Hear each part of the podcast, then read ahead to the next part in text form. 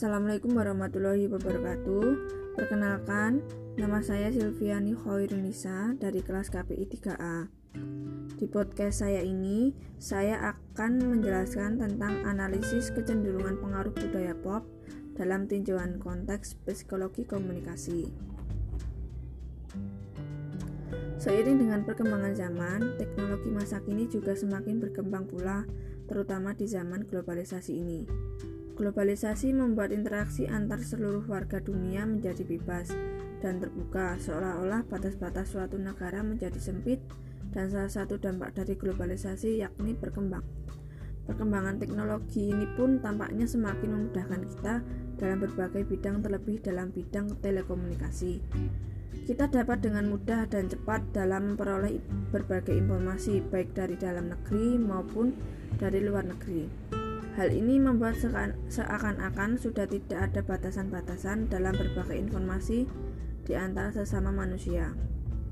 Berbagai inovasi-inovasi telekomunikasi pun semakin banyak seperti handphone yang dulu hanya dipakai untuk keperluan menelpon ataupun mengirim pesan singkat sekarang dapat dipakai pula untuk mengakses internet. Televisi pun yang dulunya hanya bisa dipakai untuk menonton saja, sekarang bisa disambungkan dengan jaringan internet dan masih banyak lagi inovasi-inovasi mutakhir yang telah berhasil diciptakan. Tidak hanya berbagai informasi yang dapat disebarkan dengan cepat melalui hadirnya berbagai teknologi telekomunikasi yang mutakhir tersebut. Budaya pun dapat dengan mudah disebab, disebarkan ke seluruh dunia.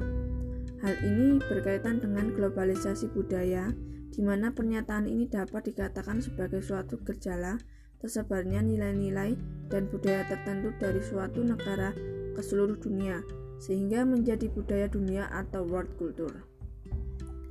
Salah satu budaya yang tengah mempengaruhi berbagai negara adalah budaya pop Korea atau yang lebih dikenal dengan sebutan K-pop atau Korean Wave.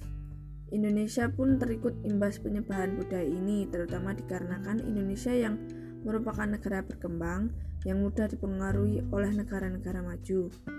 Penyebaran budaya pop Korea ini juga terbantukan dengan berbagai media massa yang giat memperkenalkan budaya tersebut dan satu media massa yang intensif dalam menyebarkan budaya ini adalah televisi. Hampir setiap hari kita dapat menonton acara-acara yang ter yang berhubungan dengan budaya pop Korea ini di hampir seluruh stasiun televisi. Keter ketertarikan akan budaya ini pun semakin meningkat, terutama di kalangan remaja. Berawal dari melihat berbagai berita di media massa, mereka perlahan mulai mengumpulkan informasi mengenai budaya tersebut dan akhirnya mulai mengimitasi budaya itu ke dalam hidup gaya hidup keseharian mereka. Dapat dikatakan terjadi pergeseran dalam mengaktualisasikan nilai budaya Indonesia ke budaya pop Korea di mana budaya tersebut belum tentu sesuai dengan budaya kita dan terkesan semakin melupakan budaya bangsa sendiri. Jika hal tersebut terus terjadi, budaya bangsa sendiri bisa hilang, padahal remaja adalah penerus bangsa, di mana merekalah yang seharusnya mengembangkan bangsa kita. Pada akhirnya, tidak hanya nilai positif yang didapatkan dari pertukaran informasi global, Perkembangan ilmu pengetahuan dan teknologi juga membawa dampak yang tidak baik terhadap perkembangan remaja di Indonesia. Musik populer Korea atau musik pop Korea, K-pop, muncul sebagai salah satu komoditas budaya populer Korea yang menyebar ke seluruh penjuru dunia melalui gelombang Hallyu atau Korean Wave.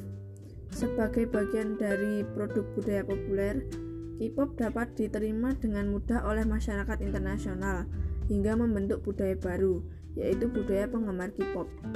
Dimulai dari fenomena Korean Wave, K-pop menjelma menjadi produk budaya populer unggulan Korea Selatan yang mampu memberikan pengaruh besar terhadap peningkatan perekonomian negara. Istilah Hallyu atau Hanliu pertama kali muncul pada pertengahan tahun 1999 sebagai bahasa koran di Cina. Pada saat itu, industri musik dan perfilman Korea mulai membuka diri untuk menerima produk kreatif Jepang. Namun adanya persaingan antara kedua bangsa tersebut mendorong Korea untuk meningkatkan produksi musik dan drama sesuai dengan minat pasar. Usaha yang dilakukan Korea membuahkan hasil. Minat publik terhadap budaya pop maupun tradisional Korea mengalami peningkatan yang luar biasa. Fenomena Korean Wave membuat semua aspek kebudayaan Korea menjadi populer di mata dunia. Tidak hanya drama Korea dan musik populer saja yang banyak diminati, melainkan juga bahasa, komik, animasi, film, makanan, fashion, produk-produk industri dan teknologi, smartphone dan automobil. Joseph S. Nye, seorang politikus Amerika mendeskripsikan Korean Wave sebagai the growing popularity of all things Korean from fashion and film to music and cuisine. Berkembangnya popularitas pada semua hal yang berbau Korea dari gaya busana dan film sampai musik dan makanan. Korean Wave pada dasarnya adalah salah satu upaya yang digencarkan pemerintah karena pada tahun 1994 untuk mewujudkan visi nasional dan sasaran strategi pembangunan negara, yaitu globalisasi. Oleh Menteri Budaya Korea saat itu, Shin Nakyun abad 21 ditetapkan sebagai Century of Culture. Selain berhasil mengenalkan budayanya pada dunia, Korean Wave juga mampu mengatasi polemik ekonomi dalam negeri di mana pada tahun 1900 97 negara-negara Asia Tengah mengalami krisis moneter, termasuk Korea Selatan, dengan memanfaatkan internet dan teknologi informasi sebagai alat penggerak utama. Korean Wave menjelma sebagai soft power. Kan Korea untuk menghadapi tahun kelam itu, soft power ini digunakan untuk meningkatkan perekonomian negara dan mencapai tujuannya menjadi pengekspor budaya pop terbesar di dunia, menyamai Amerika Serikat. Budaya adalah suatu cara hidup yang berkembang dan dimiliki bersama oleh sebuah kelompok yang kelompok orang dan diwariskan dari generasi ke generasi.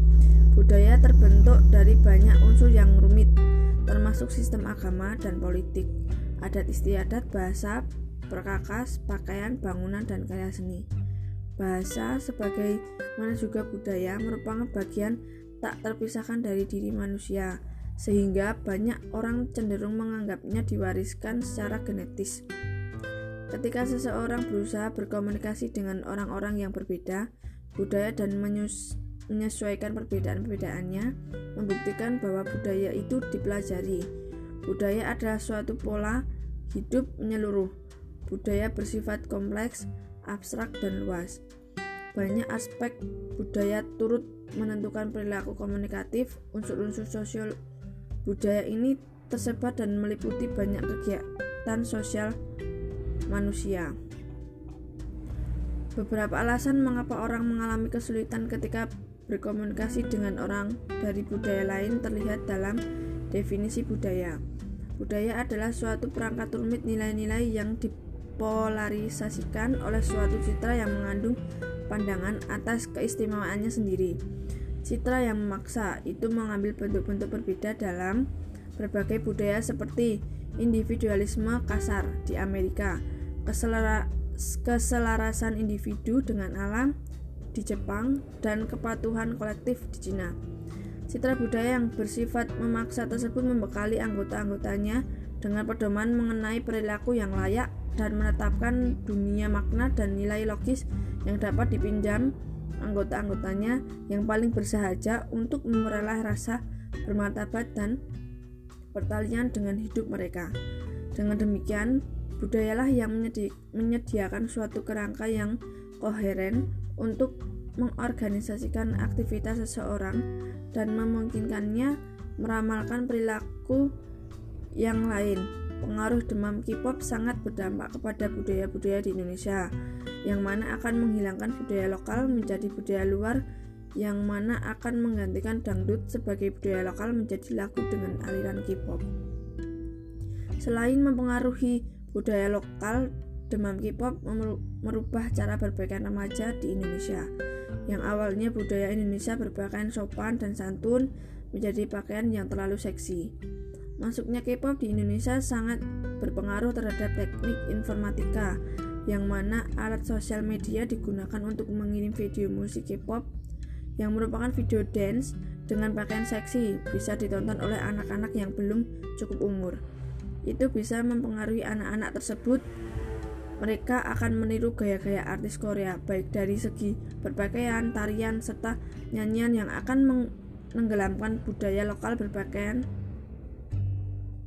yang sopan serta tarian yang terlihat agak vulgar dan melupakan tarian lokal. Di Indonesia ada banyak sekali tarian lokal yang mana sedikit sekali anak-anak hingga dewasa yang mau melestarikannya, di mana mereka lebih memilih budaya pop, memilih budaya K-pop dibandingkan melestarikan budaya tarian-tarian tradisional. Mungkin itu saja yang dapat saya sampaikan, kurang lebihnya mohon maaf. Wassalamualaikum warahmatullahi wabarakatuh.